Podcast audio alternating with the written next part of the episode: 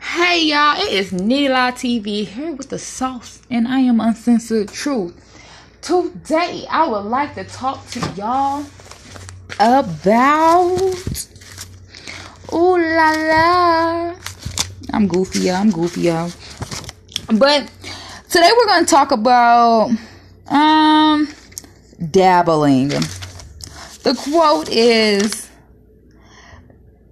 I don't dabble in the water, I relax on the shore. Now, with that being said, what does that mean? Um, why go stick your feet in the water?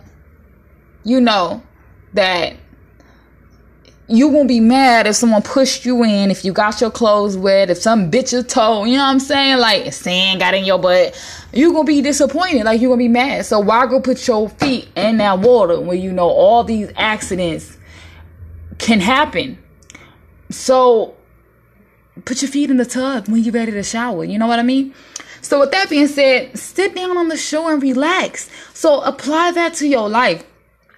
Stop putting your fingers, your feet, your body in situations that you do not want to be in.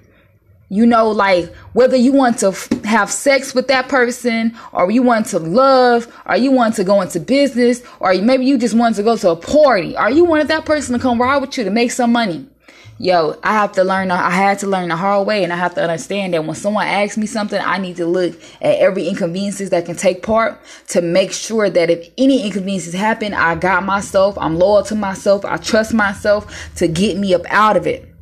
Now, if that's not what you're doing, then you probably should sit on the shore. And and I realize that when you go through all the ends to make sure that any inconveniences that can happen can be covered by yourself, you will network and connect with so many people and experiences and have less trauma and stress to turmoil on your mind.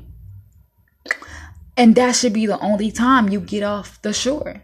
And if that's not your case, to go through every aspect, then sit down on the shore and, and create your own situation, create your own experience and explore that. Don't fall victim to having to explore someone else's life.